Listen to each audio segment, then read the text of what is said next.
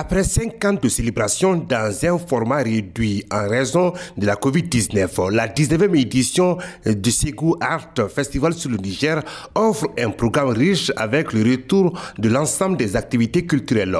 Le thème patrimoine et créativité a toute une signification selon le coordinateur général du festival, Atayer Maïga. Ce thème vise à nous donner les outils d'identification des éléments du patrimoine culturel immatériel susceptibles d'orienter, d'influencer et d'amplifier la créativité, toutes choses qui participent à la création d'un futur meilleur, non seulement pour la valorisation du patrimoine, mais également le développement humain, durable. Dans l'industrie culturelle et créative, le Festival sur le Niger se veut un soutien à l'économie locale du continent et d'ailleurs. Selon les organisateurs, l'événement culturel accueille en sa 19e édition 35 000 festivaliers, plus de 250 artistes, acteurs culturels et professionnels de l'art en provenance de plus de 32 pays du continent africain et d'ailleurs. Le chef du gouvernement a souligné sa satisfaction aux organisateurs. Dr Shogel Kokaramaiga, Premier ministre c'est particulièrement un très grand bonheur pour moi